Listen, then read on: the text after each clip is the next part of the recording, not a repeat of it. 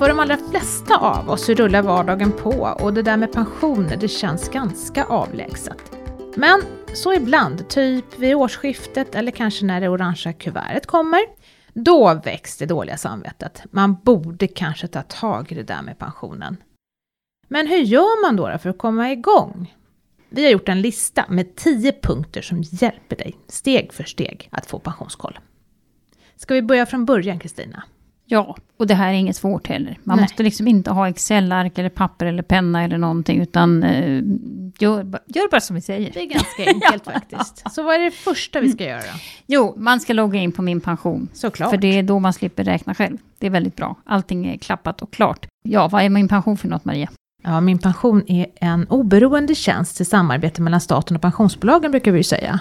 Och eh, om man liksom ska försöka förklara vad det betyder de där orden så är det ju det att, att eh, vi är en tjänst som finns till bara för att du ska få koll på din pension. Och just dina pensioner.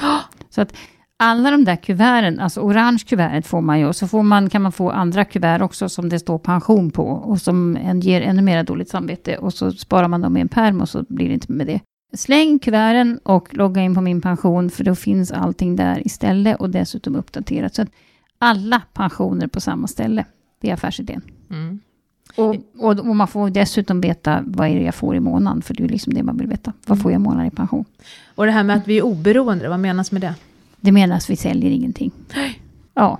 Om man börjar med att logga in på min pension, då ser du alla pensioner. Då förstår du att du har pensioner från olika håll. Du har inte bara orange kuvertet, du har mera, oftast.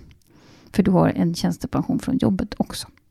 Ja, då har vi rätt ut det här. Logga in på min pension, det är nummer ett. Nummer två då, vad blir det? Ja, det är ju att se då, om jag jobbar fram till 65, vad, hur mycket kommer jag få, i månaden i pension då? För det kan man se på min pension. Om jag fortsätter jobba som jag gör idag, och så får jag lite lagom löneökningar och sådär, och så hugger jag i tills jag, tills jag fyller 65, då plockar jag ut alla mina pensioner. Det första man ser på min pension då, det är vad kommer jag få i månaden? Sen kan man tycka att det är bra eller dåligt det man får i månaden, men då vet man åtminstone vad man, vad kan, vad man kan räkna med att få i månaden. Eh, och sen är det ju faktiskt så att man kan laborera med det där, för man måste ju inte bara sitta och vänta och ta ut alla pensioner vid 65. Man kan både vänta, bara ta ut tidigare och vänta tills senare. Mm. Men det första man får i ansiktet alltså när man loggar in då på min pension, det är man får veta vad blir det i pension om jag går i Mm. pension, precis som avtalen Ja. säger. Mm. Jaha, och nummer tre då? Ja, det är att titta om det finns tjänstepensionspengar i tjänstepensionsfliken. Och då är vi inne på det här med tjänstepension. Förutom det orangea kuvertet så får du alltså ofta, väldigt ofta, pension från din arbetsgivare när du jobbar. Däremot så får du inte det om du har egen firma. Då får du nog lyssna på en separat podd och gå in och läsa på. För att det, det är väldigt, eh, alltså det är liksom ett eget kapitel. Men har du ett vanligt jobb så har du oftast en tjänstepension. Har du haft andra jobb tidigare så kan du ha haft andra tjänstepensioner. Men då finns de också samlade. Vi har liksom hela historiken på minpension.se. Så man ser inte om jag har tjänstepension idag på min pension?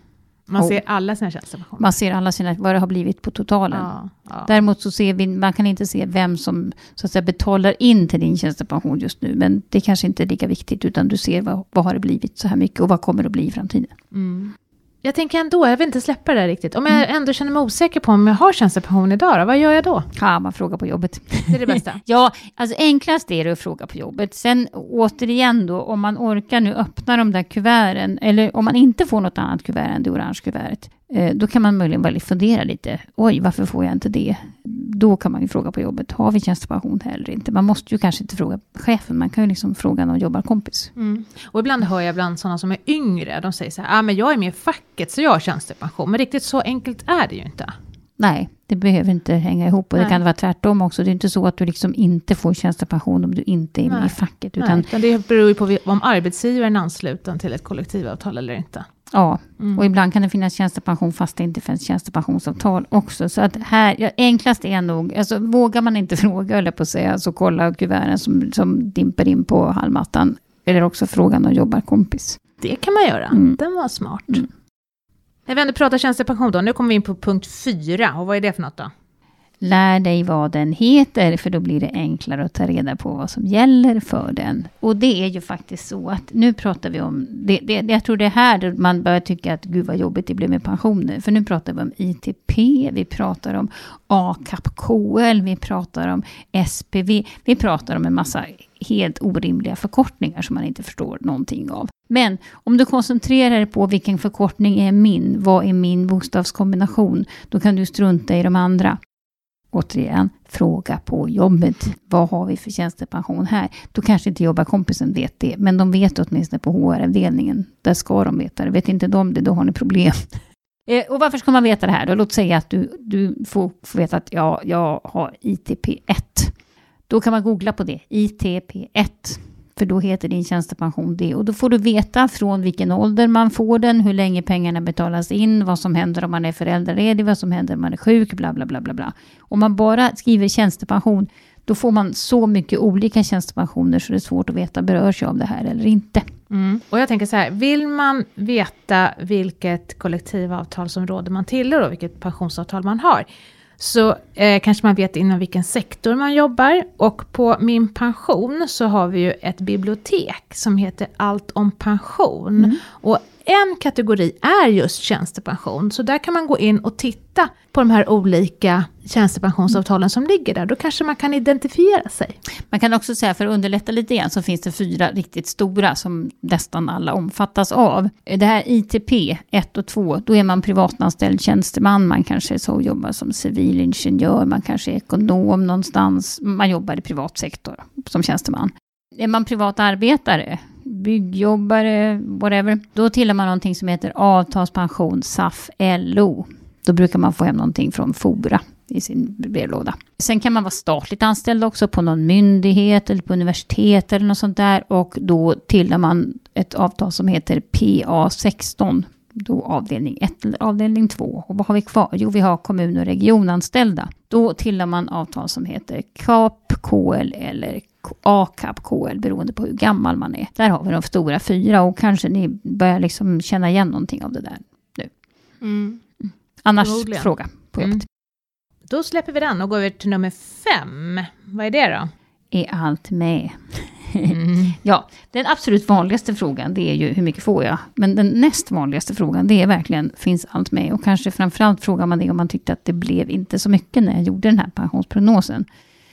Ja, finns allt med? Ja, alltså jag skulle vilja säga att i 9 fall av 10 så är det nog faktiskt så att det gör det. Det finns med. Det som inte står på min pension, det är ju vem har betalat in pengarna? Har jag jobbat i Skövde kommun? Har jag jobbat på eh, Nisses bilverkstad? Har jag jobbat på... Det vet inte vi. Vi vet däremot att pengarna finns någonstans, var de finns för vilket bolag som sköter om dem idag. Men om man vill veta mer om det där med var jag jobbar någonstans, då får man faktiskt vända sig till en valcentral, det vill säga det är dit arbetsgivaren betalar in pengarna. Ska vi lista alla valcentraler också? Orkar vi med det? Gör det, när vi ändå är igång. Ja, vi kör på det, de där fyra stora då. Om vi då har privatanställda tjänstemän, då kan man antingen vända sig till Collectum eller till Alekta. Och Collectum är valcentralen då och Alekta är? Ja, det är egentligen de som hanterar ITB2, lite äldre mm. tjänstepensioner. Mm. Kanske räcker med att kontakta Collectum. SAF-LO? SAF-LO, då är det Fora som valcentralen heter. Mm. Och, eh, och PA 16? Då är det Statens pensionsverk, SPV, mm. som man kontaktar. Och alla telefonnummer och webbsidor och sånt där, det finns ju på min pension, så det, de hittar ni där. Ja, och sen har vi då ACAP KL och då är det Pensionsvalet heter en valcentral. Mm. Det vet mm. jag. Det finns en till. Vad heter den? Det är valcentralen. Återigen, läs på på minpension.se. Under allt om pensioner, klicka på den där, den där förkortningen som var din, så får du veta vad valcentraler och allt annat allt annat, annan bra information det finns där. Det är nästan det enklaste faktiskt. Ja. Mm. Nummer sex då? Det är att på Pensionsmyndighetens hemsida så kan du in och se hur mycket pensionsrätter du har fått under alla år. Det, det var ju härligt. Ja, då kan man ha sån här, man kan sån här gissningstävling hemma. Och då ända sedan 1985 när jag började jobba? Ja, jag, jag började 1977. Oh. ja, allt finns med. Allt finns. Ja, som sagt, man kan ha gissningstävlan hemma. När deklarerade du första gången? För allmän pension, det bygger ju på att man har deklarerat att man har betalat skatt. Det är då man får allmän pension. Och ju fler år man har fått i sin pensionssäck, desto mer pengar blir det ju. Så att det där kan ju vara rätt kul att titta på. Där finns även med sådana här, om man har fått lite extra pensionsrätter för att man har pluggat, eller för att man har haft små barn eller någonting annat. Det är liksom hela listan verkligen. Den är rätt kul. Mm. Nummer sju då? Nummer sju är hur är din pension i jämförelse med andras? Det är ju faktiskt en, ja det är lite spännande. Ja, den är en sån där, liksom sån där skämsfråga, men det är klart att man undrar ju. Ja, vad liksom, gör man då, då? Vad har andra? Man kan ju inte fråga. Nej, men man kan ju titta på vår statistik på min pension. Aha. Då går man in under fliken Pensionsstatistik. pensionsstatistik. För då kommer din pension, alltså om du har loggat in då, då kommer din pension, det du ska få i pension, den kommer att jämföras med andra i samma ålder, eller med samma avtal, om det är män eller kvinnor, eller också kan du jämföra med alla. Man kan liksom sortera upp på olika sätt. Och så får du se då ungefärligen hur du ligger till.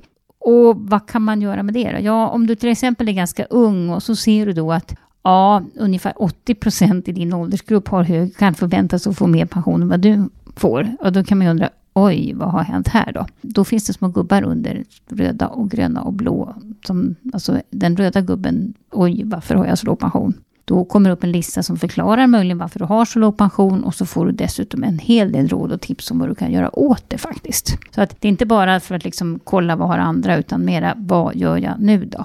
Mm. Och det kan ju vara ganska bra att gå in där när man är relativt ung, tänker Mm. jag. När det fortfarande kan påverka Ja. din pension. Och kanske också om man liksom känner att oh, får jag väldigt låg pension. Det kan ju faktiskt trösta lite om man inser att alla andra får låg pension också. Ja, och jag tänker, är du, är du ung när du gör Mm. den här jämförelsen, när du går in första gången och ser att du tycker att du får låg pension, så kan man ju kanske trösta sig med att det är långt kvar att Ja, jobba. det är långt kvar. Ja. Det kan till exempel vara så, man har pluggat ganska länge och så går man in här på den där jämförelsestatistiken och så ser man att ja, men, oj, alla andra som är liksom 32, de verkar ju få mycket, mycket bättre pension än vad jag får. Men då kan ju det betyda att de har jobbat en massa år redan, flera av dem. Och det är klart, då har de liksom fått mer pengar i säcken. Men om då du har högre lön så kommer du ju komma ikapp det där så småningom.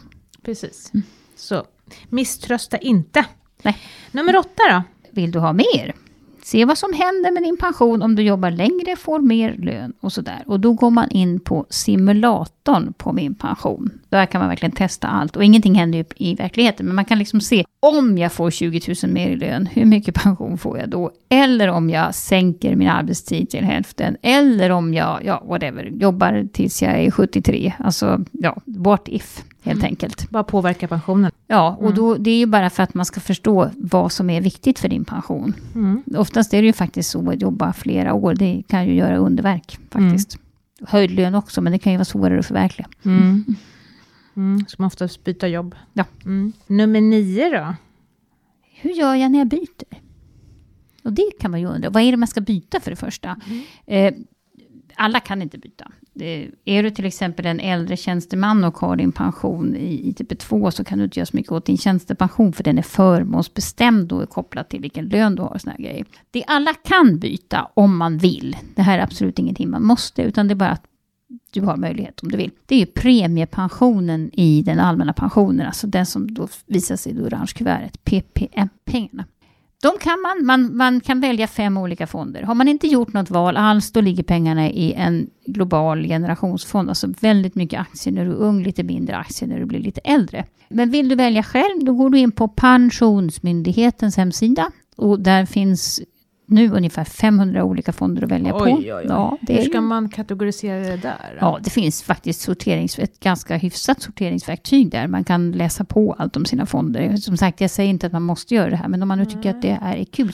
Det är likadant med tjänstepensionerna, för även de som är lite yngre som då inte har förmånsbestämda tjänstepensioner, utan någonting som heter premiebestämda tjänstepensioner, det vill säga att arbetsgivaren betalar in pengar varje år och så ska de här pengarna placeras. Gör du ingenting så är det vanligast att de här pengarna ligger i en traditionell försäkring. I de här stora avtalen som vi har pratat om, där ligger pengarna i en traditionell försäkring, det vill säga det är lite aktier, det är lite bostadsobligationer, det är lite räntor, lite, ja. Det är en förvaltare som tar hand om de här pengarna och du behöver liksom inte bekymra dig så mycket. Det, det liksom tickar på. Men även där så kan du välja själv. Du kanske vill ha lite tycker att du själv kan göra en bättre, få lite mer, mer värdeutveckling på pengarna och då kan du välja själv. Och då är det de här valcentralerna som du går in på och gör dina val på. Mhm.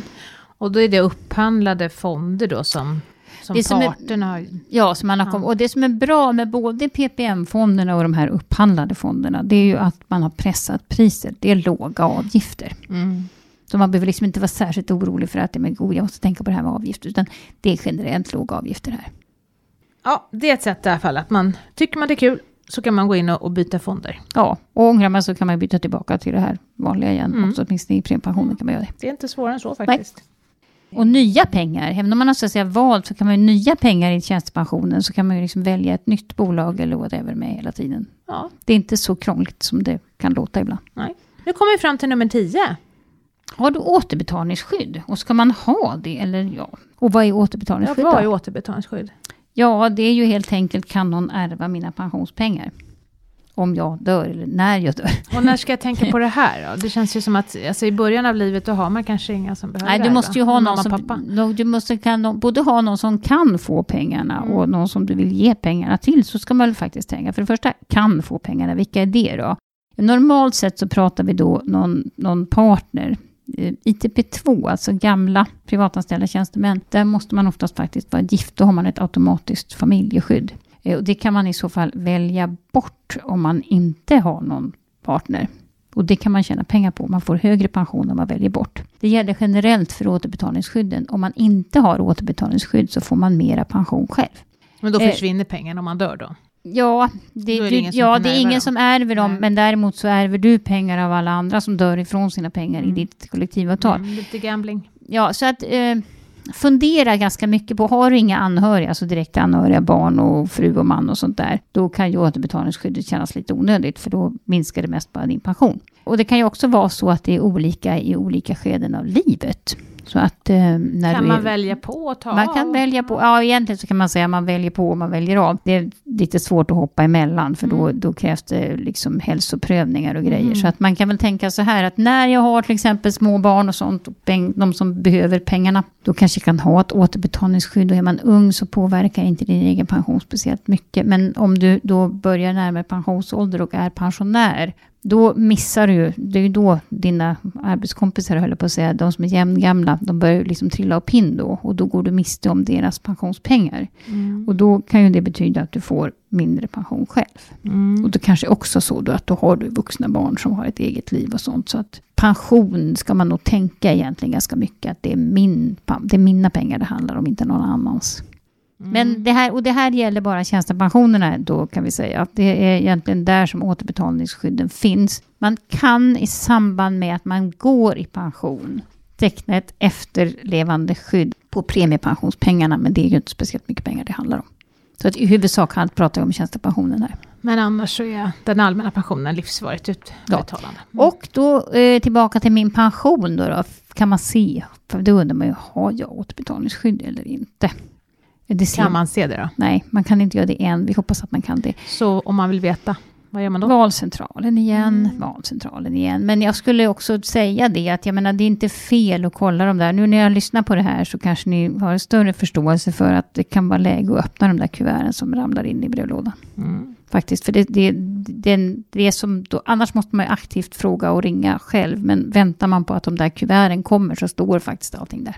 Så läs dem. Ja, och det är väl inte mycket att, att summera det här. Vi har ju gått igenom de här tio punkterna. Ja, då kommer man ju långt. Då kommer man jättelångt faktiskt. Sen Då kanske man, inte, kanske man är besviken. Man kanske Ja. tycker att man ska ha mera pengar. Men Men då får man ju börja fundera på Ja. vad man ska göra då. då. Ja, det finns egentligen tre vägar. Använd simulatorn. Ja, och antingen så jobbar man längre eller också ser man till att få väldigt hög, mycket högre lön. Eller också så får man väl spara själv då. Fast då får man ju avstå från pengar här och nu. Det är en balansgång. Ja. Pengar nu eller pengar sen. Ja. Mm.